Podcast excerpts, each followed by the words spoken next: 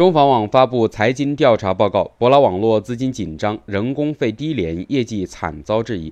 十月二十五号，证监会公布博拉网络 IPO 上会暂缓表决。这之前，博拉网络分别于四月二十一号、九月二十九号报送了申报稿，可谓上市决心之大，只是难免失落。业内人士认为，这家小体量公司再次过会很是艰难，其信息披露不详细，业绩多番遭受质疑，面临资金紧张及压缩人工成本风险等问题接踵而至。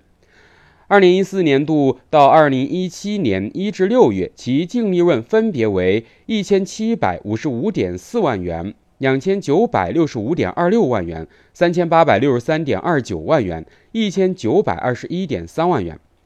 二零一四年到二零一七年一至六月，博拉网络加权平均净资产收益率分别为百分之四十点五一、百分之三十四点九九、百分之十九点四九、百分之八点六三，存在大幅下降风险。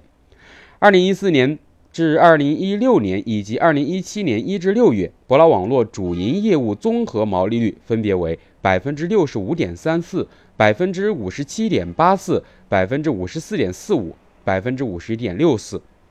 博拉网络的毛利率远高于同行业数字营销毛利率，证监会要求其补充，此是否合理？从证监会的问询函可以看出，其至少。涉及五十处信息披露不完整或未解释清楚。